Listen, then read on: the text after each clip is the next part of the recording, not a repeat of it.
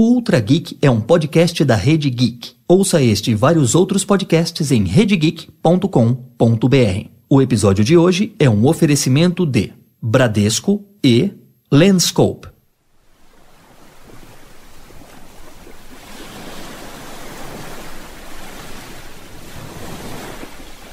Voltaire dizia que os ouvidos são o caminho do coração. A definição do escritor parece fazer sentido. Ouça o barulho do mar.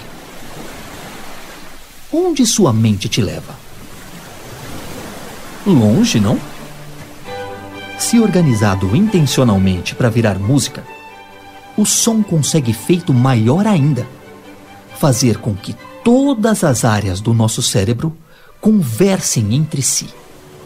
Pensamentos e memórias acendem com os sons captados por nossos ouvidos. A dopamina, o hormônio do prazer, é liberada e o mundo fica um pouco melhor enquanto a sequência de notas é tocada. Mas sempre chega a hora de tirar os fones de ouvido, de dar uma pausa na playlist.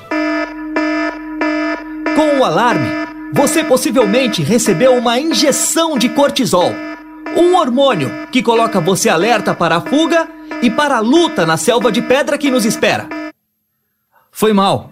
A gente só queria te mostrar como o som afeta totalmente o seu corpo, a liberação de seus hormônios e a sua relação com a realidade.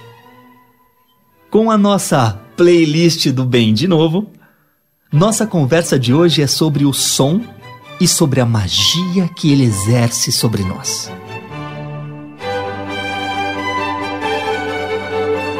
O episódio de hoje tem a apresentação de Tato Tarkan. Eu acho que a trilha sonora, seja ela no videogame, na série de televisão, no filme, no podcast, ela tem uma função muito mágica. E também de professor Mauri. Então acho que o vínculo de comunicação, como seres sociais que somos, o Sim. som deva ser algo extremamente importante. Você pode? Com a participação especial de Jorge Sinara. Então a gente acha que a gente escuta só pela orelha, pelo ouvido, mas a gente está escutando com nossa pele, com o corpo inteiro. Os links para o site e todas as redes sociais da convidada estão na publicação deste episódio em redegeek.com.br.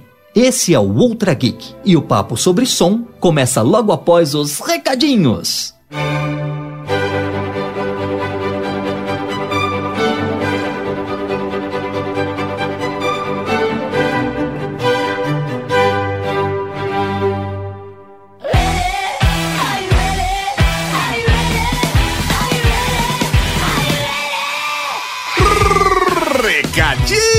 Recadinhos, cavalaria!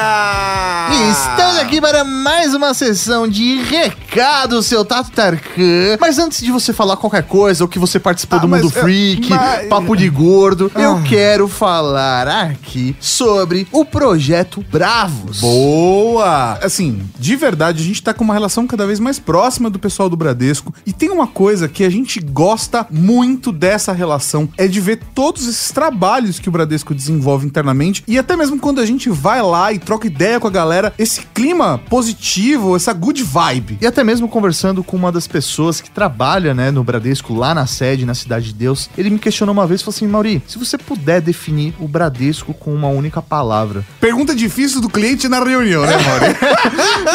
e, e, aí, assim, conversando com ele, eu falei: putz, de verdade, conhecendo a equipe, conhecendo o trabalho que vocês fazem aqui internamente, a palavra que me vem à cabeça é diversidade. E, e não é papinho, não, é realmente como a gente se sente. E é muito legal porque essa semana o material que a gente recebeu aqui para divulgar para vocês é um projeto chamado Bravos, que é um projeto que nasceu internamente entre os funcionários do Bradesco com o movimento hashtag Aliados pelo Respeito, que tem como intenção discutir e gerar reflexão sobre raça, sobre gênero, sobre sexualidade, deficiência, e aí naturalmente isso foi se expandindo para campanhas digitais, trazendo o público para olhar marca e enxergar ali também a importância da diversidade pro Bradesco. Então a ideia do projeto Bravos é celebrar através da música e da arte o Brasil. E a partir do dia 20 de novembro, todo dia 20, nos canais do YouTube, Instagram e GTV do banco, eles vão receber dois artistas negros para falar sobre os seus trabalhos. Além, é lógico, de um programa especial no podcast Negro da Semana, que você pode ouvir no Spotify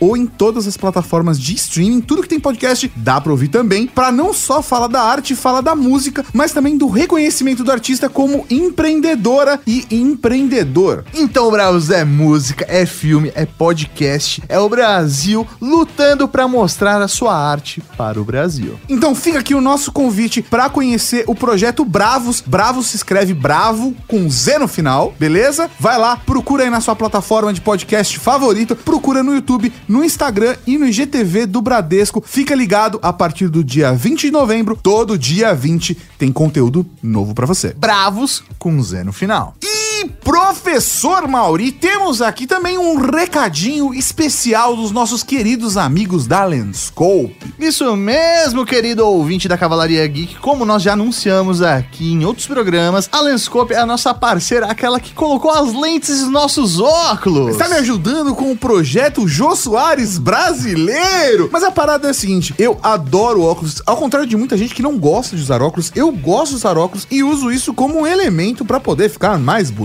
Passa a sua personalidade, É, tá? exatamente. Mas mais do que isso, a gente se preocupa com esses óculos, principalmente com as lentes, para que a gente tenha uma saúde maior com a nossa visão. E é por isso que todas as lentes da Lenscope acompanham anti-reflexo, anti-risco, proteção 100% UV e camada hidrorrepelente e liporrepelente que ajudam a deixar sua lente muito mais limpa todos os dias. Mas você pode estar aí preocupado, falar assim, putz, mas eu vou comprar uma lente, eu não sei se a minha animação é compatível, é online, como que vai ser esse processo? Fica tranquilo que vai dar tudo certo durante todo o processo de compra. Tem várias dicas e orientações que eles dão sobre as armações indicadas, compatíveis com as lentes da Lenscope. Mas, se você, além de ter lido todas as informações, ainda ficou com alguma dúvida, relaxa, porque lá no site tem um botãozinho do WhatsApp. Você fala diretamente com a equipe da Lenscope, troca fotos da armação que você quer utilizar. E aí, de acordo também com o seu grau, eles vão entender se aquela lente é adequada para essa armação. Porque tem uma coisa, professor Mauri, que eu aprendi no projeto Jô Soares Brasileiro, que eu fiz uns as armação diferente aí. Sim. Inclusive, tem uma que eu ainda não usei, estou esperando uma ocasião especial, que é uma armação que acende no escuro. Ah, moleque! Tem bateria e tudo, tá? Ela fica toda iluminada, mas esse tipo de armação não suporta, dependendo de onde você comprou, tem armação que não suporta qualquer tipo de lente. Então, vale você conferir se o tipo de lente que você precisa é suportado pela armação que você tem ou pela armação que você está a fim de comprar. Então, antes mesmo de comprar, você pode tirar as suas dúvidas com a equipe da Lenscope pelo WhatsApp. É lindo, é maravilhoso, é extremamente fácil e você ainda tem até 100 dias para testar. Depois que você faz o pedido, eles buscam a armação, preparam as lentes, mandam de volta para você, você coloca no rosto e ainda tem 100 dias para testar e aprovar. E se isso não é o suficiente para você, nós estamos aqui dando 30 reais de desconto para a sua compra. É só utilizar o nosso código na hora ali do carrinho, colocar Rede Geek 2019, 30 reais de desconto garantido. É, pra deixar claro, é Rede Geek tudo junto, né? Rede Geek 2019. Então não é Rede Geek 2019 tá garantido 30 reais. Não. É Rede Geek 2019 é o cupom. Coloca lá na hora. Finaliza o pedido. 30 reais de desconto. Lindo e maravilhoso para deixar as lentes que já são bem baratas com preço ainda mais agressivaço. Acesse lenscope.com.br. Lembrando que Lenscope se escreve L-E-N-S-C-O-P-E. Lenscope. Uma coisa importante que todo mundo quer saber do Encontro Internacional da Cavalaria. Sim, agora já temos data, já temos local, senhor Tato Tarkan. O Encontro Internacional da Cavalaria vai acontecer no dia 1 de dezembro de 2019. 2019. Será a partir das 5 horas da tarde no Coconut Brasil, que fica em Santa Cecília, São Paulo, SP. É isso mesmo, é num domingo, é no final de semana para poder receber toda a cavalaria geek do mundo inteiro. Com família, inclusive, pode levar a família, seu companheiro, sua companheira, criança, pode levar todo mundo, vai ser um encontro de família, porque a cavalaria é nossa família. Sim, vamos cantar no karaokê, vai ser bem divertido e para participar é muito simples. Aqui no post nós temos um link para o evento. A entrada é simbólica, 20 reais. 20 reais para garantir de que quem for lá e se inscreveu vai de verdade. A gente precisa organizar o negócio direito. Até porque a gente quer fazer coisas bacanas lá, além de somente o karaokê. Então, garante a sua presença. As vagas são limitadas. Então, ah, vou eu e minha namorada ou meu namorado. Vai lá e garante já a presença dos dois. Beleza? Porque a gente não tem como garantir depois que as vagas forem finalizadas. Certo, Maurício? Certo, então Encontro Internacional da Cavalaria no dia 1 de dezembro de 2019, num domingo a partir das 17 horas. O link para garantir a sua entrada está aqui no post. E a compra de ingressos vai ser somente até dia 27 do 11. Corre e clica aqui embaixo no link do post. Aproveitando aqui o momento, quero anunciar para a Cavalaria os ganhadores dos prêmios do Padrim. Exatamente toda a galera que apoiou a gente no mês de outubro. Quem ganhou o prêmio Coisa Linda de Deus foi o lindo do Felipe Rios. Que vai levar para casa um nudes do Tato. Ou um gift card da Amazon, provavelmente. A gente tá negociando com ele porque Um dos dois. É como ele não tá no Brasil, ele tá em Taiwan. É isso aí. A gente precisa fazer da melhor forma possível. Então, um dos dois tá garantido pra você, viu? Fica tranquilo, E no Felipe. prêmio Ai que Lindor, quem ganhou foi Eduardo Shimote, também na Ásia. É, a galera da Ásia, velho, tá mandando bem. Em peso!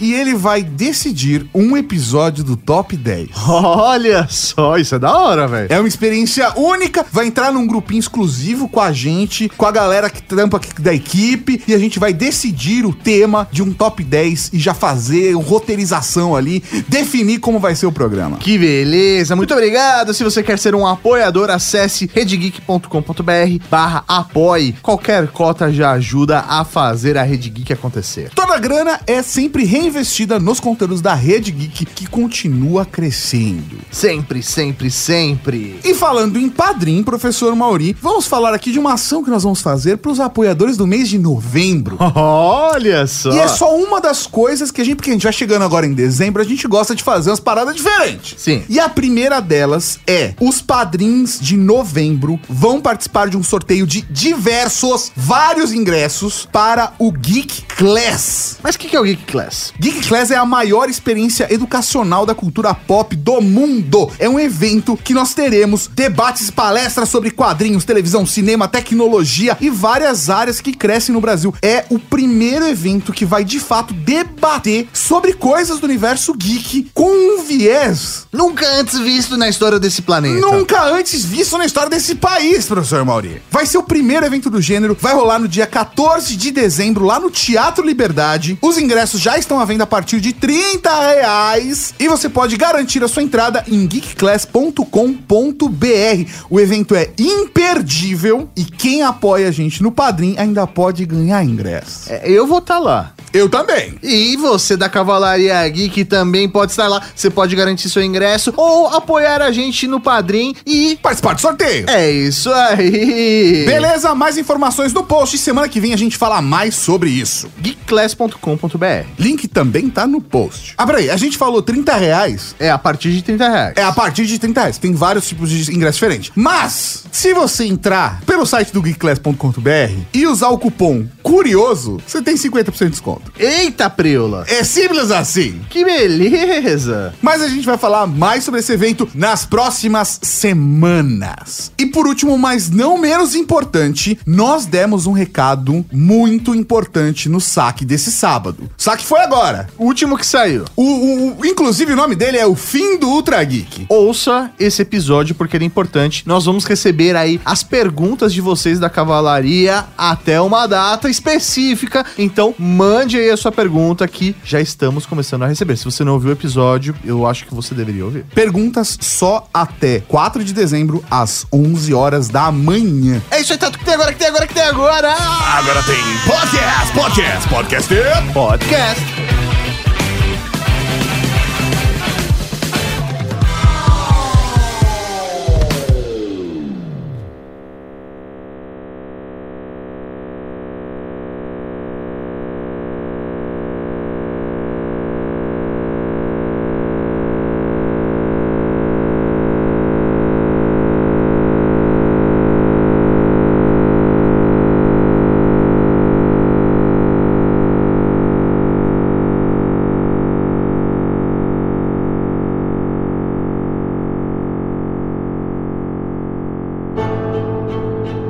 Este teria sido o som do Big Bang, a explosão que deu início ao universo há 14 milhões de anos. John Kramer, o cientista da Universidade de Washington, que simulou o som do Big Bang em 2003, atualizou sua pesquisa em 2013 com as informações enviadas pelo satélite Planck, da Agência Espacial Europeia. Kramer recolheu os dados da chamada radiação cósmica de fundo em microondas, espécie de radiação considerada pelos cientistas um resquício do Big Bang. Quando Kramer finalmente encontrou qual teria sido o som da explosão, precisou aumentá-lo para que se tornasse audível por seres humanos. Para isso, foi necessário subir a frequência do som em 100 septilhões de vezes. Apesar de parecer sutil, o efeito sonoro da explosão seria equivalente a terremotos de magnitude 9. Se ondas sonoras desse porte passassem pela Terra, o planeta inteiro estremeceria. No início de tudo, o som já estava lá. Tá, tudo bem. A gente já entendeu que foi um som bem baixinho. Mas foi um som poderosíssimo.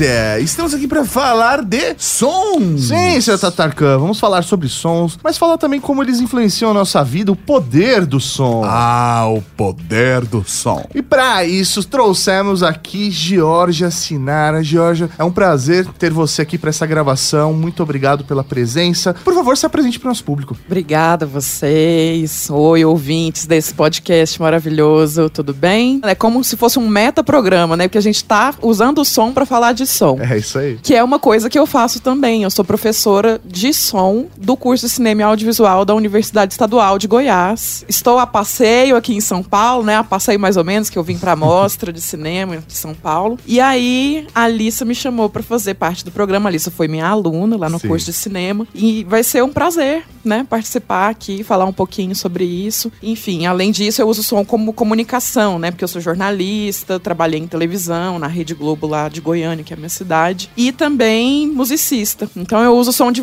das mais variadas formas, né? E pesquiso sobre ele até hoje. Sensacional. Então fica também a dica aí pro nosso público que quiser se aprofundar um pouco mais, né, sobre essa parte de comunicação. Nós gravamos um episódio inteiro só pra falar de voz, Sim. né? Então eu tenho certeza que ele vai complementar aqui a nossa conversa. O link fica no post. Jorge, se o nosso público quiser acompanhar o seu trabalho, aquilo que você tem feito na academia, existe um local, tem um Instagram, um Tem, Twitter? Tem vários canais. Bom, o site do Campus Laranjeiras, que é onde funciona o curso de cinema e audiovisual, é o www.laranjeiras.eg.br. A gente tem o nosso Instagram, arroba o EG Laranjeiras, e tem também o Facebook, que é o EG Goiânia Laranjeiras. Então, nesses canais vocês podem acessar e pesquisar um pouco mais sobre o curso de cinema e audiovisual. Perfeito, os links também estão aqui no post. Maravilha, então vamos falar de som. Pra começar, Jorge, eu acho que tem que ir pelo começo, né? Você pode só classificar pra gente o que é som e aí a partir disso a gente vai, Sim. vai inicia. Digamos aqui que alguém que tá ouvindo esse programa nunca soube o que é som. Para, para, Digamos. para de dar indireta pra mim, Tato, pelo amor de Deus. Então, existe uma lenda que fala, né, que quando o mundo foi criado e Deus disse, faça-se a luz. Ou seja, o som teria vindo antes da imagem, né? Faz total e Deus sentido. disse, né? Então, assim, o som é energia, né? Assim, vou tentar não usar termos físicos, não sou física, né? Então vou tentar, assim, simplificar. Som é energia, som é vibração. E é, cada espécie viva tem um jeito de escutar, né? Então, se o som é vibração, eu posso escutar isso através da minha pele, por exemplo. Eu posso escutar isso através da minha orelha, né? Só que assim, pensando que o corpo, eh, vamos falar do corpo humano. O corpo humano é um só, então a gente acha que a gente escuta só pela orelha, pelo ouvido, mas a gente tá escutando com nossa pele, com o corpo inteiro. Porque Mano. esses sentidos, né, a gente separa lá na quinta série para estudar ciências, né? Sim. Ah, então visão, olho, audição, audição, ouvido e tato, pele, só língua, paladar. Só que na verdade a gente sente tudo de uma forma inteira. Sim. Então o som é essa energia. Acontece que o ouvido humano, especificamente, ele consegue escutar como som, né? Frequências entre cerca de 20 a 20 mil hertz, que é uma grandeza que mede a frequência. É um componente do som que daqui a pouquinho eu vou explicar. Que a gente até no podcast se aproveita disso. Quando a gente converte em Sim. MP3, a gente corta algumas As frequências. frequências que a gente não escuta. Então, frequências antes de 20 Hz são frequências muito graves. Provavelmente a gente é, entende como vibração física. É aquele na hora dos Vingadores, lá no cinema, quando tem uma explosão que a cadeira treme, a poltrona treme. Então, é essa, esse tipo de frequência muito grave que não necessariamente a gente escuta como som. E as frequências extremamente agudas, aquelas, vocês já viram aquele apitinho de cachorro, né? Sim. Que o cachorro sai, né? sai quase miando, né? Sim. Por quê? Porque essas frequências elas não estão audíveis pra nós, mas pro cachorro sim. O apito é tão agressivo que transforma o cachorro em gato, né? É tipo isso. né? Então, assim, a- é, cada espécie, assim, os cachorros têm um espectro audível, que a gente chama, né? Uma faixa de frequência que ele consegue escutar, que é diferente do ser humano, por exemplo. Então, nós, entre 20 e 20 mil hertz, a gente consegue escutar algo como som, como essa vibração que entra pelo canal auditivo, né? Na nossa orelha, entra, vai lá no tímpano, vibra a membrana, e aí, com essa vibração, é transformada de energia mecânica a energia elétrica, que o cérebro, né, lá nos neurônios vão entender como energia elétrica. O cérebro vai fazer, olha, isso é um som, isso é um som de latido. E aí a gente Ele vai, faz a então, decodificação daquele som. vai fazer a decodificação do som, né? Perfeito. Então, assim, o ouvido é como se fosse um microfone. Ele faz esse processo de transdução. O que faz um microfone que a gente está usando, que vocês sempre usam aí no podcast? Ele vai transformar a vibração física da nossa voz. Tem uma membrana dentro do microfone, essa membrana vai vibrar e isso vai transformar a energia mecânica da vibração em energia elétrica. É justamente isso que o nosso ouvido faz no corpo humano. Perfeito. E como que começou a relação humana com o som? Eu imagino, né? Isso é puro achismo, tá? A comunicação é, através do som, ela começou bem antes do que a escrita, né? Tanto que nós, seres humanos, aprendemos primeiro a falar, depois a escrever, né? Então acho que o vínculo de comunicação, como seres sociais que somos, o som deva ser algo extremamente importante. Você pode descrever um pouquinho dessa história pra gente? Claro, assim, as civilizações mais antigas, elas precisaram se organizar de uma maneira. E a comunicação, ela é fundamental para a base dessas civilizações, né? Então, assim, tanto é que, por exemplo, civilizações antigas como civilizações indígenas, né, que estão aí meio numa situação precária, mas elas ainda existem. A transmissão desses costumes, dessa história, dessa cultura, ainda é oral, né? Então, assim, o Brasil, que é um país em vista de outros, um país muito recente, ele tem ainda, né, essa questão da documentação, da história, né? Qual é a história do nosso país? Qual é- Então, assim, tem muito aquela visão do colonizador, do governante, mas e a história desses povos, né? Então, assim, é, os povos, eles se organizam em volta dessa comunicação. E essa comunicação, ela se dá, a princípio, vamos pensar no homem das cavernas, né? Ele entende que se um raio cair ali, tem a luz, mas tem o som depois, né? Então, assim, existe um trovão. Então, eu aprendi que aquele trovão é um sinal de que é possível que pegue fogo em algum lugar. Então, essas coisas vão sendo aprendidas, Sim, né? através do som. Os fenômenos naturais, eles são sonoros. Então, o homem, ele vai começar a aprender que aquilo é uma ameaça, né? Ou que aquilo é uma coisa boa. Som de água. Então, se eu tenho água perto, eu posso...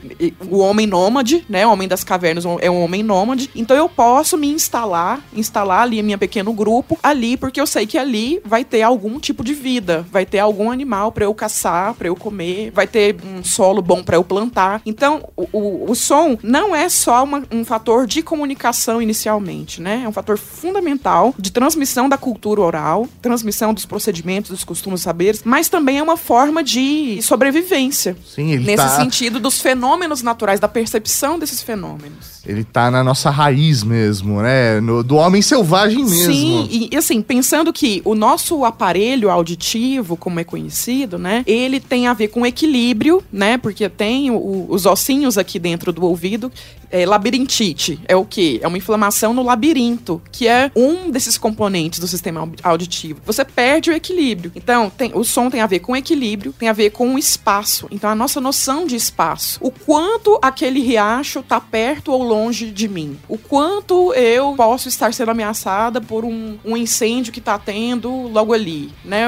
Então, assim, é toda essa questão de espacialização é o som que vai trazer. Ó, então, eu vou dar aqui uma outra dica. Tô usando esse episódio para fazer jabá do nosso próprio conteúdo. A gente fez um tempo atrás um, um podcast no formato de jogo, é o áudio-jogo. E parte da experiência foi criar um ambiente 3D para que as pessoas que estão ouvindo, né? A gente até recomenda ouvir de fone de ouvido, para elas conseguirem entender a, a zona espacial que o personagem está, como ele se movimenta, onde os sons estão acontecendo. Muito Pra dar, bacana. gerar a experiência de 3D mesmo, né? Sim, porque todo e qualquer produto audiovisual, se você for numa sala de cinema hoje, uma sala minimamente vai ter um sistema 5.1, que é uma caixa central, duas caixas laterais na frente, duas laterais atrás e o ponto 1, que é o grave, né? Que são essas frequências que a gente muitas vezes entende mais pelo tato. né? Subwoofer. É, o subwoofer. Então, assim, o, o sistema de reprodução de som pro cinema, ele trabalha com essa espacialização. Quanto mais imersos nós, espectadores, estivermos durante um filme, mais mergulhados, mais a gente vai esquecer dos nossos problemas, mais pipoca a gente vai comer, mais refrigerante a gente vai tomar e mais a gente vai consumir, né? Então, assim, a experiência cinematográfica, ela tem a ver com essa imersão, né? Mas antes dela, antes de qualquer tecnologia, o som é 3D. Porque essa energia, ela se propaga, né? Ela se propaga em 360 graus, ou seja, em todas as direções. Então, por exemplo, para captar minha voz aqui, provavelmente vocês colocaram o microfone em uma direção só, para que ela captasse a, a- direção em linha reta, que é a direção, é o, o espaço, a distância mais curta entre a minha boca e o microfone. Por isso a diferença aí quando a gente fala de som binaural, né? Que é uma Sim. coisa que a gente vê muito no YouTube, algumas experiências e tal. O que que acontece? Quando eu propago o som da minha voz, provavelmente, dependendo do seu posicionamento, você vai escutar primeiro com a orelha esquerda e depois com a direita. Um leve delay, um leve atraso, né? Porque o som vai percorrer o caminho mais curto entre a minha boca e o seu ouvido. E a Perfeito. sua cabeça, lembrando que a sua cabeça tá aí no meio do outro Sim, ouvido, né? e qualquer anteparo, né? Qualquer nariz, se você é narigudo, provavelmente vai demorar um pouco mais pro Sim. som chegar, né? Quebra Enfim, o som. É, é- é pequena a diferença, mas faz. Se a não ser que você seja o Felipe Castanhares, assim, coisa, sabe? Mas assim, qualquer obstáculo, né? Pode ser um nariz, mas pode ser um armário, pode ser um computador, enfim, qualquer obstáculo ele vai interferir. E as superfícies, elas vão ter diferentes graus de absorção desse som. Então, se por exemplo, eu tô num galpão que é todo cheio, todo feito de metal, esse som ele vai bater no metal e voltar o tempo todo, porque o metal, ele reflete mais o som do que absorve. Agora, se eu tô num espaço todo cheio de carpete, da parede ao chão, ao teto, Fora a esse som rinite, você Fora, a vai... vini- é, fora os todos, você vai ter então o quê? Uma absorção maior do som. Então, por isso, vocês podem notar, quem já foi. Eu, por exemplo, tenho várias bandas, né? Banda de rock, samba, tudo que, tudo que eu tiver direito lá em Goiânia. Então, assim, quando eu vou ensaiar com essas bandas em estúdio, eu percebo que a construção dos estúdios é para evitar essa reflexão do som. Eu quero que o som bata no- na superfície e ele não volte. Porque se esse som bater e voltar, ele vai realimentar o microfone e vai gerar aquele fenômeno que a gente conhece como microfonia. Sim. Aquele som desagradável que vem, né, super agudo assim, que é justamente a soma de sons refletidos. Então você tem aí uma série de questões que vão interferir nos ambientes, né? Que é o que a gente chama de acústica. Acústica é o quê? É como o som se comporta dentro de ambientes específicos. A MTV mentiu pra gente esse tempo todo.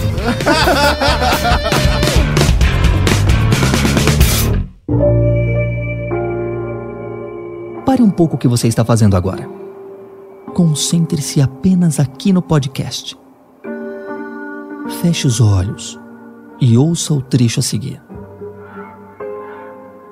Como nasce uma ideia? Ela pode ser uma ideia brilhante ou pode ser uma ideia simples e prática que soluciona um problema.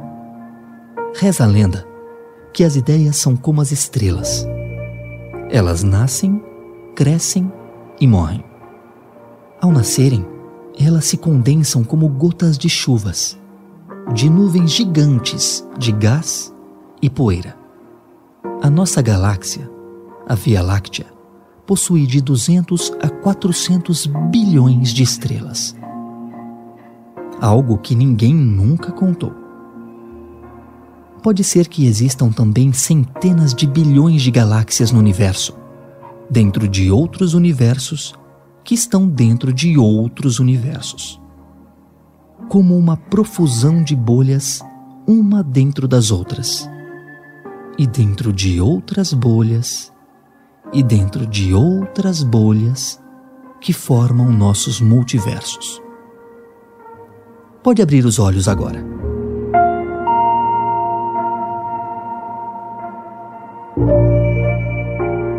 O texto e os efeitos sonoros que produzimos foi apresentado para uma plateia inteira com máscaras de dormir no TEDx Campinas em 2018. Foi quando o músico Bruno Garibaldi e a sonoplasta Luisa Putterman apresentaram o Projeto Sonora. Realizado em escolas, prisões, hospitais e eventos, o projeto cria experiências sonoras para que os participantes possam imergir em suas próprias narrativas. Ao acompanhar a experiência realizada, crianças na EMEI Nelson Mandela, no bairro do Limão, em São Paulo, a jornalista do portal Aprendiz, Cecília Garcia, ficou encantada. Segundo seu relato, sentada sobre colchões azuis e com os olhos vendados, as crianças tinham diferentes comportamentos enquanto ouviam a narrativa sobre uma viagem intergaláctica. Algumas quietas, de braços cruzados, tinham a expressão de encantamento. Outras erguiam os braços e guiavam com habilidade uma nave espacial. Bruno e Luísa, os idealizadores do Sonora, acreditam no desenvolvimento humano através da escuta, da imaginação, da narrativa e da memória individual. Com base em suas vivências, eles sublinham uma certeza adquirida a imersão na escuta pode mesmo te levar até onde você estiver disposto a ir.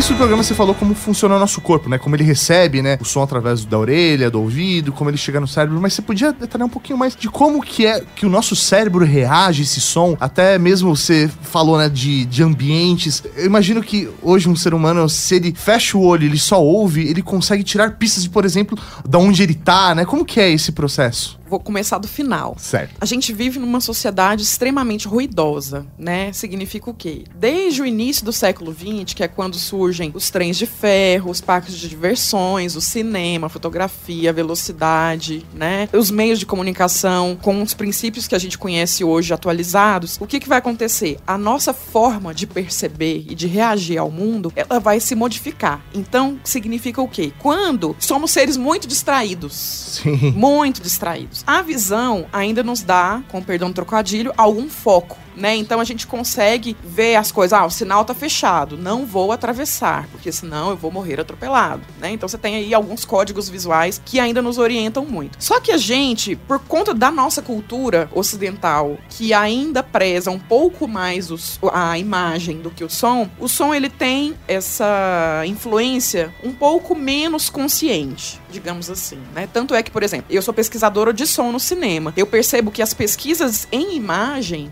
no, no que tange ao cinema, são pesquisas um pouco mais tradicionais e vêm de mais tempo do que as pesquisas de som. Então, assim, a revolução industrial ela faz com que a máquina, por exemplo, ela se torne algo dentro da rotina do homem, do operário, do dono da fábrica, né? Então, começam a surgir os carros. Então, você tem o motor de carro, você tem o motor do ônibus, e isso vai preenchendo essa paisagem sonora, né? O que é uma paisagem sonora? É o conjunto de todos os sons que a gente tem num certo ambiente, numa certa paisagem visual. Então, vamos pensar no engarrafamento que eu tava antes de chegar aqui no estúdio para gravar o podcast. Bem-vindo a São Paulo. Né? Bem-vindo a São Paulo, né? Hum, que fumaça gostosa de respirar, né? Enfim. A gente se acostuma, tem... viu? É. A gente se acostuma. É, então, assim, é justamente isso. A gente se acostuma e a gente deixa de escutar, né? Então, para, você que tá escutando esse podcast, nós mesmos aqui que estamos aqui participando, vamos tentar fazer a experiência? Depois de você terminar de escutar esse podcast, tenta ficar em silêncio e perceber que sons são esses que você tem ao redor de você. Onde você tá? Você tá no banheiro? É som de descarga? Você tá na cozinha? Som de, de panela, né? Som de menino chorando? Som do seu bicho de estimação? Que sons são esses que a gente não presta atenção nisso? É. Ou é o vento batendo nas folhas das árvores. Não, mas até você falando isso, compartilhando uma experiência que eu acabei vivendo na adolescência, uma excursão da escola, né? Nós fomos pro Petar. Ah, eu sabia que você ia contar Não essa conheço. história. Que é o. Parque Estadual Turístico Alto do Ribeira, que é uma região aqui do estado de São Paulo onde tem diversas cavernas, grutas e passeios desse tipo, né? E aí a gente foi numa. entrou, né, num- num- numa caverna e chegou num determinado ponto da caverna onde não tínhamos nenhum tipo de luz natural, né? E aí a gente viveu uma experiência muito legal, onde a gente apagou todas as lanternas, né? E aí o, o guia, né, fala assim: vamos tentar ficar completamente em silêncio. E aí, a partir disso. Passou, tipo, sei lá, 30 segundos, automaticamente a gente passou a ouvir sons que a gente não tava ouvindo antes. Porque a gente gera tanto barulho Exatamente. que a gente acaba excluindo. E aí, meu, você começa a ouvir, tipo, lá no fundo a gotinha da, da água caindo, né? Ou, ou um rastejo de algum animal. Você começa a prestar Sim. atenção e entender que existe todo um ambiente que antes você não tava vivendo a experiência. Então isso foi extremamente marcante na minha vida, porque né, a gente simplesmente parou, se concentrou e Sim. deu, deu abertura pra aqueles sons, né? Então o que acontece? O ruído da cidade grande, como ele é em alto volume e muitas camadas, vai fazendo com que a gente se ensurdeça. Ou seja, a gente deixa de escutar esses sons. E eu devo dizer que a audição é totalmente seletiva. Então, você que tá aí escutando Espero esse que a podcast. minha esposa é, não ouça esse programa. A audição seletiva. Então, assim, você que está nos escutando aí no podcast, você está escutando a minha voz, espero que você esteja prestando atenção, que o que eu esteja falando seja interessante a ponto de você prestar atenção na minha voz. Mas provavelmente tem o som de, do, celu, do seu celular, os outros sons aí perto de você que você não está prestando atenção. Então é como se eles não existissem. Até que eu pare de falar e o que, que acontece? O silêncio da minha voz vai fazer com que você preste atenção em outra coisa. Então o seu foco de atenção auditiva vai estar em outro lugar. Ô, quero, quero até parar e chamar atenção. Você que tá atravessando a rua enquanto tá ouvindo o podcast, não tá ouvindo o som da buzina do caminhão que tá indo te atropelar, olha pra direita. Fica a dica. Inclusive, teve uma exposição, acho que faz uns dois, três anos isso, que era Diálogos no Escuro. Era ali na Estação Sumaré. E aí, foi inclusive um mixador amigo meu, um francês, que tava morando aqui em São Paulo, que trabalhava com som no cinema. Voltou pra Paris hoje, mas enfim. Ele fez a instalação sonora dessa exposição. O que era essa exposição? Era tudo escuro, né? Diálogos no escuro. E aí, em diferentes partes, lá em diferentes galerias, eles recriavam paisagens sonoras de São Paulo. Então tinha um quarto lá que era o Parque Ibirapuera. Tinha um que era um super engarrafamento, um cruzamento perigoso. E aí tinha inclusive o sinal, né, para os cegos atravessarem, um sinal auditivo. Sim. Então, e o mais legal dessa exposição, Diálogos no Escuro, era que os guias da exposição eram pessoas com deficiência visual. Que demais. Então, eles nos guiavam. A gente tava no escuro total. Nós que enxergamos estávamos no escuro. E eles estavam super ambientados, né? Tipo, vem comigo que vai dar certo. que né? demais. Então, assim, é isso. E tem uma outra coisa também. Quando a gente perde um sentido ou não está usando, se a gente fechar os olhos, né? A gente não tem como fechar as orelhas. Então, se você tem uma audição considerada normal, se você é um ouvinte, uma pessoa que tem orelhas e escuta, você vai então começar a prestar atenção, né? Se você perde a possibilidade de ver, você vai começar a escutar com maior atenção. Porque a gente dirige a nossa atenção, sobretudo, para a imagem. Mas quando a gente não tem a imagem, aí o som vem com tudo na consciência. Porque o som está com tudo inconscientemente. É, até dentro dessa nossa construção do podcast, né? Isso pegando a sua fala e racionalizando para aquilo que a gente faz, né? A gente criou um programa onde a gente divide ele em quatro blocos, mas em- entre cada um dos blocos nós temos uma intervenção sonora que hoje é feita através de um narrador, uma história que está sendo contada em paralelo à nossa aqui, né? Sim. Mas a gente criou essa, essa estrutura pensando em sempre retomar a atenção do ouvinte, né? Porque a gente tem uma conversa aqui, aí a gente faz uma quebra, e aí, opa, peraí, o que, que aconteceu, né? Mudou a trilha, subiu o som, aí pra tentar sempre chamar a atenção novamente. Fala, porque- olha só, vamos agora. Porque às vezes a gente tá ouvindo podcast e a mente vai a lugares que a gente jamais imaginou. Imagina, E aí exato. vai embora. E depois você tá falando, nossa, quando será que vem vencer aquele boleto? Aí muda a trilha Exato, sonora, você, oi? É, Ah, exatamente. Tá, tô ouvindo podcast, é isso que eu tô fazendo. até- Prende a sua atenção, mantenha a atenção. Porque É é isso isso, aí. se não tiver variação, é o que a gente chama de dinâmica, né? Se não há variação, um som fraco, um som forte, diferentes sons, se eu ficar falando aqui igual um robô, né? O que, que vai acontecer? Em algum momento você vai aprender que eu falo assim, você vai parar de prestar atenção em mim, vai prestar atenção no boleto, vai prestar isso atenção aí. em todas as outras coisas. É por isso que quando você tá, às vezes, no quarto dormindo ao som do ventilador, chega um momento que você esquece do ventilador porque ele tá na, na constante ali, fazendo exatamente o mesmo som, e aí você consegue. Sim, você dormir, né? aprende né? que o som do ventilador é aquele, que o som do ar-condicionado é aquele, e você, a partir de certo momento de aprendizado, você esquece dele. É como se ele não existisse. E aí, quando você desliga, aí você desperta. Tipo, o que aconteceu, é, né? Porque é um som constante. É, a televisão. é a televisão. É o pai assistindo televisão no domingo, depois de ter batido aquela feijoada.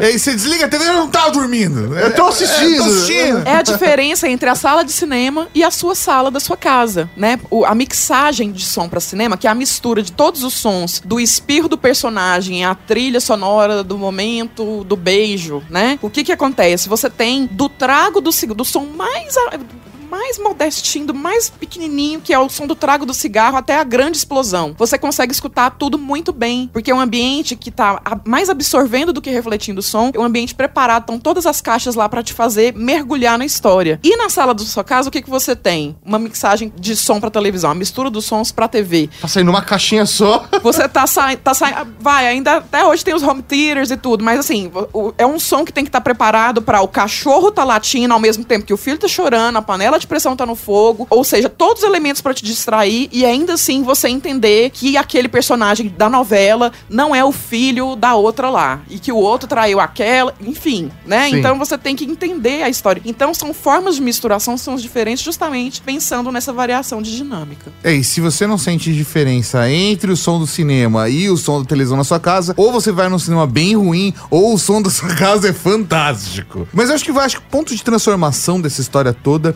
é quando o ser, humano ou não, usa conscientemente o som como uma ferramenta. Quando percebe que quando eu faço tal som, o universo, o ambiente à minha volta reage de tal forma. Seja o leão rugindo e utilizando isso como uma ferramenta para afastar o, o, possível inimigo que tá lá perto, ou até mesmo um homem batendo num tambor ou gritando. A humanidade aprendeu a utilizar o som como uma ferramenta. Isso foi se desenvolvendo ao ponto de a gente entender que a gente pode trabalhar a emoção das outras pessoas. Aí surge a linguagem. O som certo. Isso e é vira uma linguagem. Isso é a linguagem, exatamente. E, e, essa linguagem, ela é tão rica, né, assim, para falar de ruído, né, que a gente tá falando de silêncio, quanto a gente não faz silêncio, quanto a gente se incomoda com silêncio, né? Você vai, sei lá, para um date, você vai encontrar com um match do Tinder. O que, que vai acontecer? Vai ficar aquele momento, assim, aqueles cinco segundos que a gente não sabe o que falar e aí fica aquela sem graceza, né? O silêncio Nossa, constrangedor. O, silen o famoso silêncio constrangedor.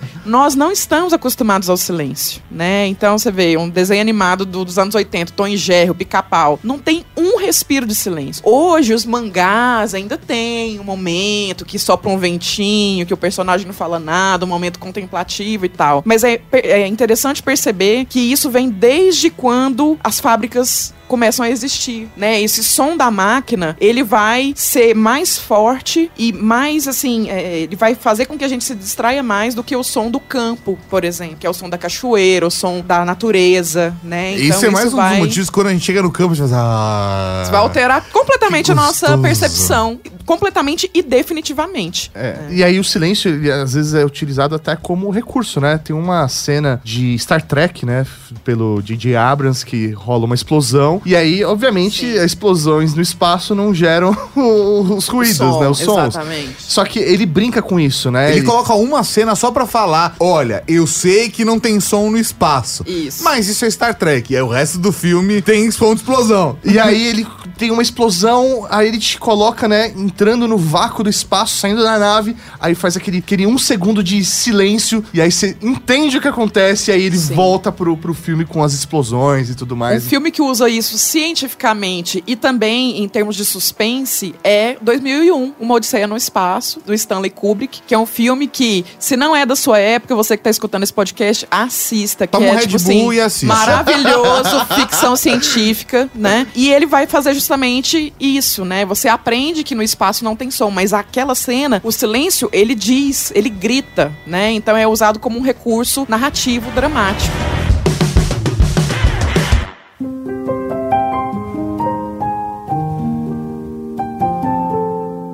Em 2008, numa animada palestra no TEDx, o maestro Benjamin Zander contesta a informação de que apenas 3% da população gosta de música clássica.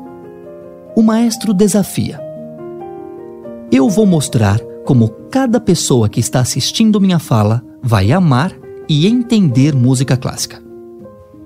Para isso, Zander toca o trecho de um prelúdio de Chopin e mostra como as notas se encadeiam entre o si e o mi para trazer a emoção desejada pelo compositor.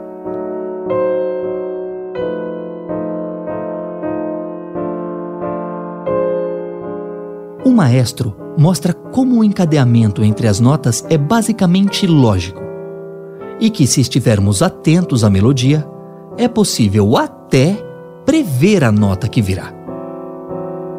De fato, sua explicação simples nos faz entender tecnicamente a música. Mas como fazer para amá-la? Dessa vez, Zander se propõe a tocar a música novamente. Mas antes, faz uma proposta. Abre aspas. Você poderia pensar em alguém que adora, mas não está mais aqui? Uma avó querida, um amor, alguém na sua vida que você ama com todo o seu coração, mas essa pessoa não está mais com você? Traga essa pessoa para sua mente e, ao mesmo tempo, siga a linha completa entre si e mi, e você vai escutar tudo o que Chopin tinha a dizer.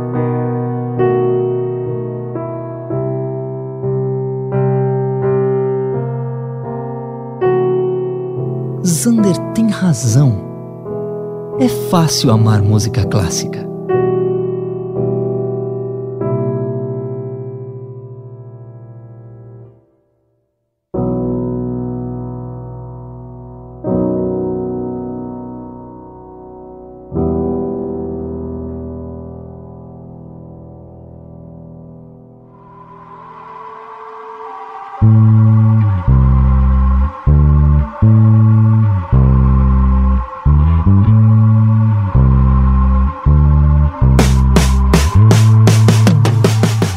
Puxar a bola pro meu lado. Mas o ponto é que desde que a gente começou a fazer podcast, o meu rolê sempre foi a trilha sonora. E hoje as pessoas às vezes se chocam porque eu não ouço música. Fala, ah, o que, que você tá ouvindo de banda? Eu também não. Não ouço. Eu praticamente só ouço trilha sonora, consumo um monte de coisa de mídia e normalmente quando eu tô consumindo, eu tô prestando atenção na trilha. Eu sou o tipo de pessoa que não lembra a história, mas eu falo, ah, mas tem aquela musiquinha.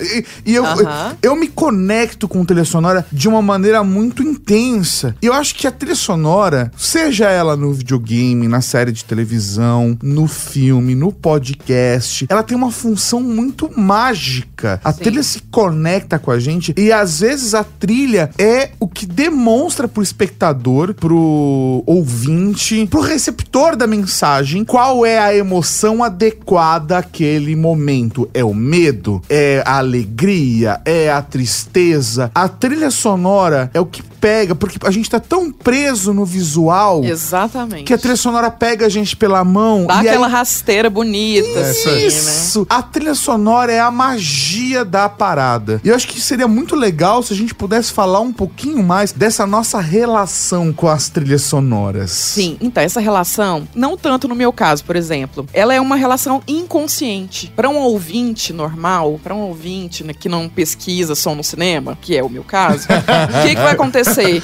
É isso, você vai assistir um filme de terror no cinema, você vai gritar, você vai pular da cadeira, você vai ter uma taquicardia em algum momento, seu coração vai bater mais rápido por causa do susto. É engraçado. O susto, a gente tá tão acostumado a ver sangue na tela que o susto não vem através da violência visual. Vem através do violino. Do violino! da violência do violino. Inclusive, seu violinista. Quantas vezes eu já não reproduzi, né? Aquela cena do psicose, né? que, é, que é justamente, né? É o susto através do som. Por quê? Pra onde está a nossa atenção? Pra imagem. Tá lá pra beleza da atriz ou do ator, pra o sangue, pra violência visual, pra montagem. E aí, como a gente tá prestando atenção em uma coisa que é da visão, vem a audição, vem a trilha e nos dá essa rasteira. É o fator né? surpresa se É o trilha. fator surpresa. Só que é isso, assim, ele sempre esteve ali, mas assim, sempre esteve ali com a imagem, né? Ele foi construído cada pedacinho. Então, no cinema, isso é totalmente. É tudo mentira, gente. Desculpa falar. mas é tudo mentira. Então, assim, as vozes foram gravadas no set de filmagem. Aí depois foi colocado um som ambiente. Como é que soa aquele quarto? Como é que soa aquela sala? Como é que soa aquele parque? Além do som ambiente, foram colocados ruídos. Então, abrir e fechar de portas, passos rápidos ou lentos, né? Buzina no trânsito, passarinho, E são cachorro. camadas e camadas e camadas de foleys pra que você Que tenha. são os foleys. É, que, que você tenha O ambiente. O ambiente. E se você coloca poucas camadas, fica falso. Fica e isso foi um falso. desafio que no audiojogo a gente teve muito difícil, assim, foi realmente muito difícil encontrar o equilíbrio certo, porque quando a gente deixava extremamente realista, ficava confuso. E, e cansa, É, né? Porque qual é a função do desenho de som? Aí a gente começa a chegar no sound designer. O que, que é sound design? É o conceito. Aquele som tem que objetivo naquele jogo ou naquele filme, né? Então o som ele vai ser o orientador da imagem. Pra onde eu vou dirigir o meu olhar dentro daquele espaço de tela, né? Pra onde vai minha atenção? Então se tem uma explosão acontecendo e o foco é a explosão, eu vou ter em primeiro plano sonoro, digamos assim, a explosão. Então eu não preciso sonorizar a buzina, o passo da mulher correndo, porque tudo isso vai estar atrás da explosão. A explosão não vai deixar. Então o que me importa é o som da explosão. E é isso que vai ser o- a prioridade na minha sonorização. Agora, se apesar da explosão, o meu foco é na mulher correndo e no quanto aquilo abala ela, é provável que eu tenha os tacos do salto. Eu não preciso sonorizar a explosão. Pode vir uma música e eu posso estar sonorizando o salto dela no Sim. asfalto. Então, assim, são tudo escolhas, né? E aí, um cara que é maravilhoso, que era um editor de imagem e passa a editar som pros filmes do Coppola, que é o Walter Murch, ele é o, o grande editor de Apocalipse Sinal. Ele vai escrever um, um livro depois, num piscar de olhos, que é um livro muito legal. Mesmo que você não estude som, é muito legal para perceber essa construção. Ele vai falar justamente isso. Você não precisa sonorizar tudo. O passinho da formiga no asfalto e a explosão. Não precisa sonorizar tudo. Qual Tem é que o- só enganar. O que é mais importante? o que precisa acontecer é a colagem. Ah, Então você tem que ter pontos de sincronização. Se eu tenho uma explosão e se eu escuto a explosão, e se isso é o mais importante, eu acredito naquela imagem e que aquele som pertence àquela imagem. Isso é o suficiente. Né? Outros sons talvez possam gerar um cansaço. Uma coisa muito interessante para se perceber em filmes diversos, em situação de jogo, qualquer situação audiovisual, cenas de festa, cenas de guerra, cenas que têm muitos elementos sonoros. Vocês podem observar e perceber que nem todo objeto que se move está sonorizado. Está sonorizado aquilo que é o mais importante, justamente para não te confundir, para você se manter mergulhado naquela experiência. E é isso que é importante, na verdade, porque é, a- senão a pessoa não sabe pra onde olhar. E eu acho que exatamente o som pega pela mão e fala: É você vai vir por esse caminho. Nós ficamos dois ou três dias fechando o som do que acontecia exatamente no apagão. Porque eu e o Maurício somos uma das poucas pessoas que realmente sabem, no caso dessa graphic novel, o que aconteceu pra existir o apagão. Sim. Porque a gente precisava entender pra criar o som. Não Só- vamos falar. Só, só pra contextualizar, né? É, nosso audiojogo ele foi baseado numa graphic novel brasileira chamada Apagão, onde a cidade de São Paulo perde completamente energia e ela vive um momento pós-apocalíptico dividido em gangues e tudo mais. E a nossa história, ela conta o primeiro dia do apagão. Só que pra poder contar o primeiro dia do apagão, a gente tinha que saber o que O causou os o apagão. antecedentes do É, apagão. isso aí. Aí o, o criador, né, do quadrinho, ele trabalhou com a gente na roteirização disso e ele teve que legal. abrir pra gente o que está na cabeça dele pra ele continuar O que contando aconteceu? essa saga, né? O que de fato aconteceu no apagão? Por que que houve o apagão? Pra que a gente pudesse criar o som exato da parada. E foi um processo de dois ou três dias É isso de aí. aprovação do som, assim como o som de manifestação. É isso aí. Muito interessante. Como que é o som de uma manifestação na Paulista? Quem já esteve numa manifestação na Paulista, e aí a gente propositadamente criou um ambiente onde há confusão. Ele tem que te deixar confuso, tem que te deixar desnorteado, porque é um monte de pessoa gritando, é um monte de emoção, todo mundo com energias diversas, indo pra lugares diversos, você não consegue saber o que vai acontecer. Esse processo é muito mágico. Eu fico repetindo magia porque eu gosto muito disso. Mas é, de onde vem o mágico? Justamente da nossa inconsciente. É isso aí. Da nossa é inconsciência de que é um processo totalmente costurado, articulado, tecnicamente pensado, narrativamente pensado. Então, assim, você tem que ter muito sangue frio pra gerar essa emoção. E pro espectador ouvinte. é misterioso. totalmente misterioso. Ele não faz ideia da- de todas as camadas. Porque aquilo que ele escuta como chuva, que tá lá, chovendo na paisagem, na tela, né? Singing in the rain, cantando na chuva, você tem uma chuva chuva acontecendo, você vê a chuva, mas naquele som você não sabe se é uma água caindo realmente Ou é ou se é um, um bacon fritando, né? verdade. Você não sabe que som é aquele, mas o importante nem é isso, é colar. Colou o som, acreditei, mergulhei na história. É, olha, cantando na chuva ao som de bacon fritando. Super possível. Tem- inclusive, tem um- uma daquelas palestras de TEDx no YouTube que fala sobre isso, né? É justamente esse o exemplo. É uma chuva? É um bacon? É o quê, né? Uma outra coisa também que é super interessante, que é dessa mesma palestrinha, é que é tipo poderes do som, alguma coisa assim. É assim, tem uma cara de neném, né, na, na tela. E aí, as mãos do neném, o corpo do neném não aparecem. Então, tem a cara do neném rindo e aí tem um som de bongô. Ou seja, a gente pressupõe que ele tá tocando bongô, um instrumento de percussão. Ou tem uma mulher gritando e um som de serrote. A criança tá serrando alguém, né? Enfim, tudo aquilo que a imagem não mostra, o som também pode mostrar. Perfeito. Então é muito interessante. Tem um filme que chama Barton Fink, que é dos irmãos Coen, que é um roteirista em crise de inspiração. E ele tá num quarto de hotel, nada acontece nesse quarto, tá ele, a folha em branco e a máquina de escrever. A George escrevendo sua tese na página do Word em branco, sabe assim? Dilemas. E aí, você escuta vários sons, sons de gritaria, sons de coisas que acontecem fora daquilo que acontece na imagem. Então, o som também tem esse poder de preencher com significados, né? Aquilo que a imagem não mostra, que é conhecido como assim, o som, o, o principal som do cinema é aquele que a gente não consegue colar na imagem, vai para além da sincronia, mas é justamente aquilo que naquela cena acrescenta sentido, sem que o som esteja naquela cena, sem que o movimento esteja ali, né? Então é algo muito interessante da gente perceber também. Jorge, só me fala uma coisa. Você consegue hoje ir no cinema e se divertir? Consigo, eu ainda consigo. É, eu digo isso muito para os meus alunos, né? Assim, eu basicamente vou em situações, é, como eu- quando eu vou levar meu filho para ver filmes de super-herói. Aí eu super largo isso, né? Eu lembro, inclusive, quando eu fui assistir Aquaman, uma das primeiras cenas tem uma música que, de uma banda que eu amo, que se chama Sigur Rós, que é uma banda islandesa. E aí, quando começa a música, eu começo a chorar. Gente, no início de Aquaman, tipo, nada, nada para se emocionar, pelo menos ali pra mim, né? Eu, mãe, acompanhando a criança. e de repente eu tô chorando porque é a música. Então tem também uma conexão muito importante que a gente precisa falar, que é som e memória. Como é que a gente sabe que som de chuva é assim? Como é que a gente sabe que a, a voz dos locutores deste podcast é assado? Ah, as pessoas né? sempre confundem. Então- No nosso caso é difícil. Então, assim, é muito interessante perceber a memória, né? Porque a memória, um certo tipo de música, aí você tem os gêneros musicais ajudando os gêneros cinematográficos. Então a gente tem meio que catalogado na nossa cabeça o que é um som de música de terror, o que é uma música para um romance, o que é. São clichês. A gente vai aprendendo isso. E isso não é biológico, isso é totalmente cultural. Então, na cultura ocidental, a gente tem uma certa compreensão de- do que é uma música tranquila, do que é uma música dançante, que não necessariamente vai condizer com a compreensão das pessoas no Oriente, por exemplo. Né? Então, isso é a cultura que define como a gente escuta, como a gente grava, como a gente se identifica com um produto audiovisual.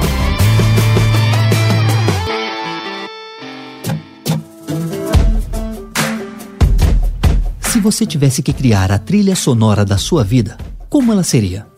Pense numa playlist apenas com 10 músicas. Consegue listar? Já mudei a trilha sonora da minha vida muitas vezes. Mas Strawberry Swing do Coldplay, desde 2008, se mantém na parada de sucessos. No meio do mestrado, tentando me recuperar do fim de um namoro e das intempéries de uma crise familiar sem precedentes na minha vida, eu botava a voz do Chris Martin no repeat para tentar trabalhar. Eis que em 2016, com base em uma pesquisa feita em cérebros voluntários, neurocientistas britânicos da MindLab fizeram uma playlist capaz de reduzir até 65% da ansiedade.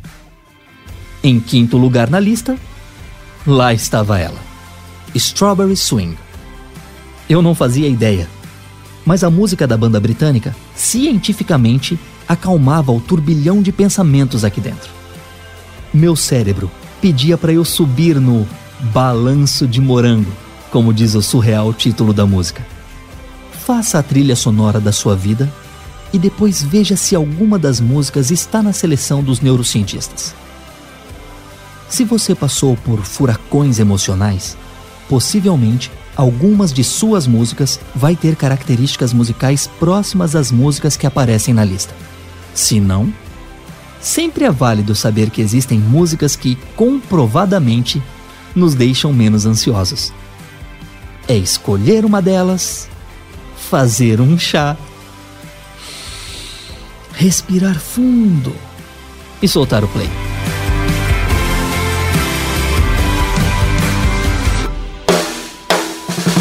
Mas aí é importante falar sobre o que é trilha sonora, que a gente vive falando, a gente às vezes vai numa loja, tá lá uma trilha sonora original de um filme. O que é trilha sonora? A trilha sonora é como se fosse a paisagem sonora do filme. Então são, é o conjunto de todos os sons que estão acontecendo naquele filme. E isso envolve também a música, envolve as falas dos personagens, as vozes, os ruídos, né? Todos os abrir e fechar de porta, todos os silêncios que acontecem no filme, tudo isso faz parte da trilha sonora. Então, a trilha sonora é diferente da trilha musical. A trilha musical faz parte da trilha sonora. Isso sim, tecnicamente, né? Eu estou sim. falando aqui como pesquisadora de som e música no tá cinema. Na hora que tá produzindo a obra, qualquer que seja, né? Exatamente. Então, assim, a música, ela é uma parte muito importante. Então, quando a gente fala da importância da memória, da nossa memória pro som, né? A gente tá falando também de música. Qual que é a diferença entre música e outros sons? O que é música? O que é música, vocês que ah, estão deixa aqui? Eu Cara, eu já ouvi gengivas negras, então eu posso dizer que um liquidificador pode fazer música. Ah, pra mim é uma questão de como você racionaliza o processo. Se você, é, é o jeito Isso. que você vai ferramentar aquilo, né? É exatamente é, transformar o som em linguagem. É uma forma de organizar os sons. Então a gente pode dizer que a música é, uma, é um conjunto de sons organizados com uma determinada intenção. Quem dá essa intenção? É o compositor da música ou a compositora compositora, né? Então eu, compositora, organizo os sons de uma certa maneira para que o meu público, que são os metaleiros de São Paulo, consigam apreciar, consigam bater cabeça, né? Então aí você tem também os gêneros é, tornando um pouco mais confortável essa organização. Acontece que tem um movimento lá no início do século XX, por volta do, de 1910 por aí, que se chama futurismo. Ele acontece na Itália e entre várias vertentes artísticas, no som acontece isso de ruídos ser serem incorporados à música tradicionalmente conhecida. Então, se antes Porque eu. O ruído faz parte da música, como. Tudo é Exato. é ruído. Se for pegar um industrial, se for pegar um Rammstein da vida, né? Assim, você tem isso já de uma forma é, comercializável, Sim. né? A partir de um certo momento. Então, assim, para dizer que isso não é novo, né? Na verdade, isso vem do início do século XX. Você tem a música concreta, você tem o serialismo, que são movimentos da história da música, mas fora da música considerada erudita, digamos assim, de quem estuda música música e tudo, você tem isso na música popular, né? Então você tem bandas de indie rock que acrescentam paisagens. Eu gosto muito de uma banda chamada Death Cab for Cutie. Então você tem paisagens, crianças brincando, uma chuva e de repente vem um violão. Então é como se a paisagem da vida nossa, né, de hoje em dia, da cidade ou do campo, sei lá, se acoplasse a sons que a gente reconhece como sendo tradicionalmente musicais. Então eu posso fazer um solo de caixinha de fósforo junto com um cavaquinho. Eu posso usar um violino, né? Eu toco violino, eu então vou usar meu violino para fazer um ruído bem, bem confortável para uma cena de horror. Então, assim, eu posso usar instrumentos musicais como sendo fazedores de ruído e posso usar ruídos, organizá-los para fazer música. E na música a gente foi vendo esse tipo de inserção cada vez mais acontecendo. Beatles fazia bastante. Muito. Eles brincam muito com o estéreo e de repente. Eles... Sgt. Peppers é isso, é, né? Não, é, tipo, completamente. E foi uma das isso. coisas que revolucionou. É. E eu acho que até por conta desse movimento, a música dos filmes acabou tomando um caminho oposto e foi pra uma coisa mais erudita. Eu senti que, eu acho que como a música popular foi ficando cada vez com mais elementos, que foi para essa construção mais, eu não consigo nem, eu não tenho a palavra certa para isso. Tem umas fases, tem umas fases assim, tipo, a música do cinema, é, ela também é conhecida como uma música orquestral, né, assim. Por quê? No início do cinema, que movimento cinematográfico foi consagrado inicialmente como indústria, Hollywood, né? E aí nesse momento era assim, gente fugindo da Europa da Primeira Guerra, né? Então muitos músicos, baluartes da cultura europeia fugiram para os Estados Unidos. Tem um diretor de cinema que gosto muito, que é um diretor alemão chamado Fritz Lang, inclusive já até tive banda com esse nome. Fritz Lang era um cara que fazia, era um diretor de cinema, né? Ele tem filmes maravilhosos, é, por exemplo, Vampiro de Düsseldorf, Metrópolis, né? Enfim, filmes muito incríveis do início do século, né? Você que não é, é bem desse... geek, hein, né? Você é 1920. muito geek, gente. Tipo 20. assim, isso que vocês acham, tipo, que os filmes fazem hoje, acham que é novidade, Fritz Lang tava fazendo nos anos 20. É incrível. E aí, quando Hitler convida ele pra fazer parte do Terceiro Reich, ele vai fugir pros Estados Unidos e inaugurar, ser um dos pais do cinema noir americano. Que é aquele cinema, tipo, aquela vibe policial, aquele preto e branco, né? Aquele alto contraste de luz e sombra, né? Aquela, aquele ambiente soturno da Nova York dos anos 40. Então você tem todo um clima, né? E vai ter muito essa- esses diálogos culturais. Então, muitos compositores europeus vêm para os Estados Unidos e vão trabalhar como compositores de música para cinema, que era vista como uma música menor. Então, também havia um preconceito, né, com quem fazia música de cinema. Então, aqueles compositores que faziam música de cinema eram vistos como compositores que não deram certo na orquestra ou não deram certo como regentes e tal, né? Porque é uma música que é, ela atende uma função, ela desenvolve um trabalho, né? Porque a música é uma linguagem independente. Agora, quando a música, vamos dizer entre aspas, se submete a uma outra linguagem artística, é como se ela fosse uma- a- algo menor. E não é, né? Porque na verdade Tá ajudando na a construção, linguagem audiovisual é uma linguagem híbrida, então a gente precisa de imagens, precisa de sons, e dentre os sons a música tá ali, né? Então, assim, existiu no início esse preconceito. Só que aí, como esse povo tinha essa cultura europeia, tinha essa, essa pegada orquestral, a música começou no cinema industrial americano assim, tendo essa cara. Só que o que aconteceu? Aí depois de um tempo, tipo anos 40, anos 50, vem o Frank Sinatra, vem o Henry Mancini, tem umas figuras no cinema americano que começam a cantar, que são conhecidos os crooners, como se fossem assim, os, os grandes cantores americanos, né? Tipo, canções. Começa a canção no cinema. E nisso vem os musicais, né? A febre dos musicais dos anos 30, 40, ela vem muito dessa possibilidade de o público aceitar e curtir ter canções, ter música popular no cinema. E que é coisa muito vai transformando aquele cenário de Broadway. Aí, é- Exatamente. E aí tem toda uma cultura pop Que, que, inclusive, entra. recomendo né? assistir Cantando na Chuva, que fala A história. do som no filme. A história do som sincronizado no filme. É um filme, assim, maravilhoso. Todo ano eu passo pros meus alunos de som no cinema. E é engraçado que as pessoas têm expectativa de ser um filme musical, antigo, que vai ser chato. E é tudo menos isso. Ele tem, na minha opinião, pelo menos é, meu gosto, a estrutura dos musicais que eu mais gosto, que são os musicais que brincam com humor, que provocam você o filme inteiro. Sim, são bem humorados, ao mesmo É. tempo uma energia, né? Críticos, É né? muito incrível, assim, porque ao mesmo tempo que criticam, tem humor e tem uma riqueza, né, visual e sonora que é imensa, né? Não para, não para, tá sempre um movimento diferente. Depois, acho que principalmente teve uma leva aí dos anos 70 que a gente chegou nas orquestras como o John Williams trabalhando e que é uma coisa que pegou de uma forma diferente, que continua essa linguagem até Sim. hoje. Poucos filmes, por exemplo, dos blockbusters que a gente costuma ver, fogem um pouco dessa linguagem. Filme de terror, muda um pouco os instrumentos. É, Aqui você vai instrumento acrescentando cá. camadas, tem, tem uma camada de. Porque aí a tecnologia digital se populariza, né? Não só na música, como no cinema também. Então você tem o acréscimo de algumas camadas. Camada de música eletrônica, por exemplo, Matrix é um filme que concilia Nossa. essa, cama, essa é pegada espetacular. orquestral com pegada eletrônica, né? Então você tem vários filmes que têm várias coisas. Isso também é proporcionado pela tecnologia. Então a gente está acostumado a escutar a música orquestral do início dos- do- da história do cinema. Hoje a gente tem essa possibilidade de misturas. Então quanto mais tecnologia a gente tem, mais a gente pode misturar. Então mais a gente vai poder escutar, como acontece nos anos 60, uma música orquestral de um filme do Glauber Rocha junto com um som de rabeca, com um som de viola caipira. Essas misturas elas começam a acontecer a partir do momento que a tecnologia se torna móvel, se torna leve, se torna é, é possível de misturar essas coisas. né? É, não sei se você pode falar sobre isso, né? Mas tem algum momento que tem essa virada de ter uma orquestra, mas para passar a utilizar músicas de banda efetivamente dentro do cinema? Isso também tem a ver com a narratividade, né? Porque às vezes é uma memória de personagem. Assim como a gente tem a, a, nossa trilha musical da vida, né? Assim, a minha, por exemplo, muda de tempos em tempos. Tem uma banda paulistana que eu amo, que se chama Raça, que é uma, a minha banda indie preferida de 2009, porque ela marcou. minha banda um indie preferida é, de 2009. É, a especificidade, indie, né? né?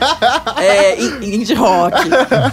e aí, assim, a gente vai fazendo essas camadas de memória, né? Então a gente pode contar cada um a sua história através de músicas diversas e fazer nossas playlists no Spotify, no Deezer, sei lá. A minha vida provavelmente seria mais tarantinesca, assim.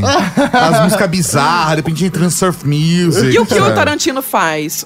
O Tarantino, ele mistura todos os gêneros possíveis, tanto na imagem, né? Que então ele tem, é, no Kill Bill, por exemplo, ele tem uma pegada anos 70, americana, né? Tipo Black Exploitation, né? Que é aqueles filmes muito violentos, muito agressivos e tal. E você tem, ao mesmo tempo, uma homenagem ao cinema japonês, Sim. né? Uma homenagem ao seriado japonês. Então você tem uma miscelânea de coisas da cultura pop. Um, um Django, Django, é, é no Django, Django, ele choca mais com o hip hop, com o rap que ele coloca, porque você descontextualiza o tempo, etc., do que com as cenas de extrema violência. As pessoas se chocaram mais com a trilha sonora do que com as cenas absurdas de violência do filme. Então, assim, é uma possibilidade também tecnológica. Assim como a gente mistura música orquestral com música eletrônica, a gente também tá misturando referências entre imagem e som. Então eu posso ter uma cena do início do século, né, do, da época da escravidão nos Estados Unidos, que é uma cena, enfim, de violência e que não, mas que sonoramente ela não condiz com aquela época. Da mesma forma, eu também posso reforçar. Então eu tenho é, um filme de época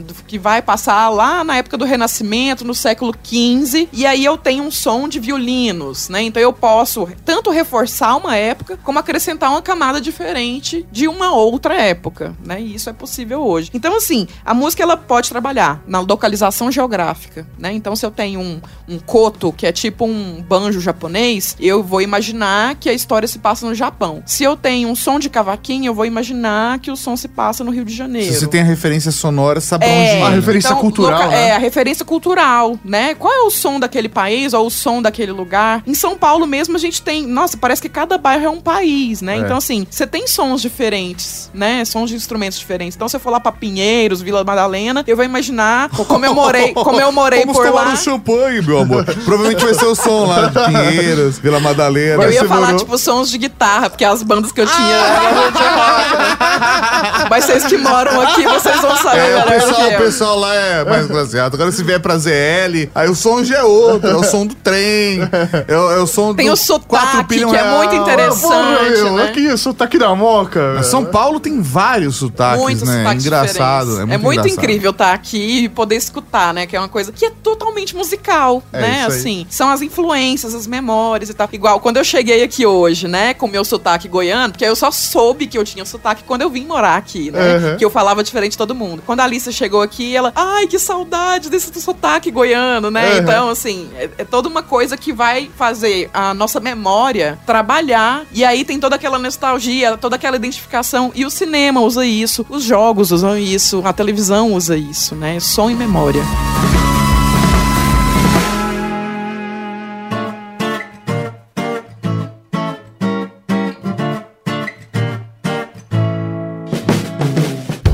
Este episódio é uma produção da Rede Geek. Se você gostou desse podcast, compartilhe com seus amigos. Você também pode apoiar nosso trabalho. Descubra mais em redegeek.com.br barra apoie.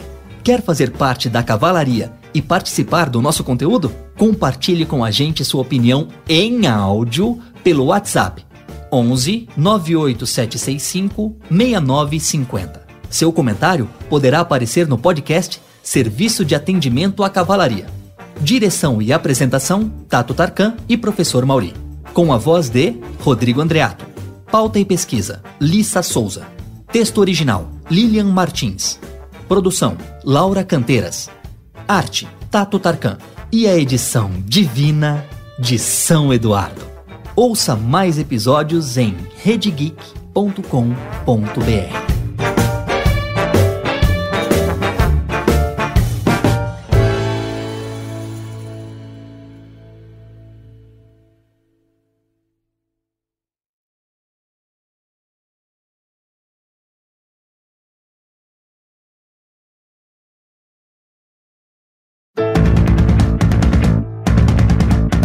Na verdade, eu queria saber, Jorge, se você pode comentar alguma coisa em relação àquelas músicas que não saem da nossa cabeça. Ah, o que chiclete. é isso? Meu, que ela pega e você. Meu, como tirar? Por que ela fixa? O que que acontece? Tem uma escola dentro de teorias da comunicação, gente, eu vou, mas eu volto. É que se chama Escola de Frankfurt. O que que acontece? Na época do nazismo, o, o Adolf Hitler, ele trabalhava muitas estratégias de comunicação para fazer com que as pessoas aderissem ao plano dele, que era construir o Terceiro raça ariana, né, todo mundo branquinho do olho azul, igualzinho. Acontece que entre essas estratégias estava a estratégia da repetição. Então, na verdade, tem muitas estratégias que eram dessa época, dos anos 20 aos anos 40 aí, que são estratégias que a gente usa até hoje. Então, assim, por que que uma propaganda repete tanto na televisão? Compre Porque- batom. é. Compre. Por que, que uma música repete tanto na programação tradicional do rádio, né? Então, aí acontece uma coisa que um teórico dessa escola de Frankfurt, né, que viveu essa época do nazismo e depois vai publicar suas pesquisas lá pelos anos 60, vai falar que se chama pseudo-individuação. O que é isso? Fala português, Georgia. É a gente achar que a gente gosta de alguma coisa porque a gente tá exposto àquele som, àquela imagem por muito tempo. Então a repetição, ela gera a ilusão do gosto. Então uma coisa que a gente tá escutando muito, é possível que quando a gente escutar de novo, eu, ah, aí trabalha a memória, trabalha a identificação e a gente acha que a gente gosta. Não necessariamente gostamos. Mas aquilo vem com força tal nessa estrutura de comunicação que a gente tem, né? Imagina, hoje a gente tem impulsionamento nas redes sociais, a gente tem os algoritmos trabalhando, né? Conforme esses impulsionamentos, a gente tem a, a programação de televisão que se adequa à existência das redes sociais, a gente tem tudo isso trabalhando junto nesse processo de convergência midiática total. Então isso vai gerando, na verdade, ao invés de a gente ter diferentes conteúdos, a gente tem o quê? Repetição de conteúdos por diversas plataformas, de formas diferentes, com abordagens diferentes. Então, a gente tem também essa ilusão, né? Eu vi uma coisa no Twitter e de repente eu vejo isso no jornal e isso vai gerando esses reforços. Esse tipo de estratégia é que a música que a gente escuta, que é chiclete, a gente vai escutar ela na rádio. Aí depois a gente vai pro YouTube, vai estar ela lá pipocando como sugestão. Vai no Spotify, se você não tem Spotify Premium, vai aparecer ela lá como divulgação. É, adquira o pacote Premium, porque aí você não vai ter essa propaganda. Então, assim, você vai sendo exposto a esse tipo de material o tempo todo, sem perceber. Daí, quando viu, você já sabe a música inteira, né? Bomba. E como Bomba. como você faz pra esquecer essa música? Sim. Bom, eu tiro meus retiros de silêncio. Eu fico sem ouvir música um tempo, né? Aí eu acho que você tem que mudar a atenção, né? Assim como você aprendeu o som do ar-condicionado e ele se torna constante, né? É como se você tivesse que fazer uma limpeza dos seus ouvidos, né? Para além do cotonete, você tem que se concentrar em outra coisa. Então, ou você pode substituir por uma outra música chiclete, né? Enfim. Você aceita, É. você aceita. Uma que seja mais do seu gosto, pelo É, menos. uma que seja mais do seu gosto, né? Então, assim, não tem uma receita pronta, porque é, é tão incrível, é mágico, como você mesmo diz. Cada pessoa escuta de uma forma e tem uma relação com os sons de uma forma. Existe uma cultura, né, que vai fazer com que eu escute rock e você escute rock a gente identifique nós dois como rock, apesar de diferentes gostos, né, diferentes origens, mas existe a forma como eu escuto. Então, meu ouvido é diferente do ouvido de cada um de vocês, diferente dos ouvidos dos nossos ouvintes que estão aí escutando esse podcast. Então, cada corpo é um. Cada pessoa vai escutar de uma forma diferente, vai sentir o gosto, vai sentir, vai ver de uma forma diferente. Então, é essa singularidade da nossa percepção, ela é só a gente que tem, morre com a gente, né? Então, tá aí essa riqueza, né? Assim, tá aí o, o poder do som. Eu ainda tô com bomba.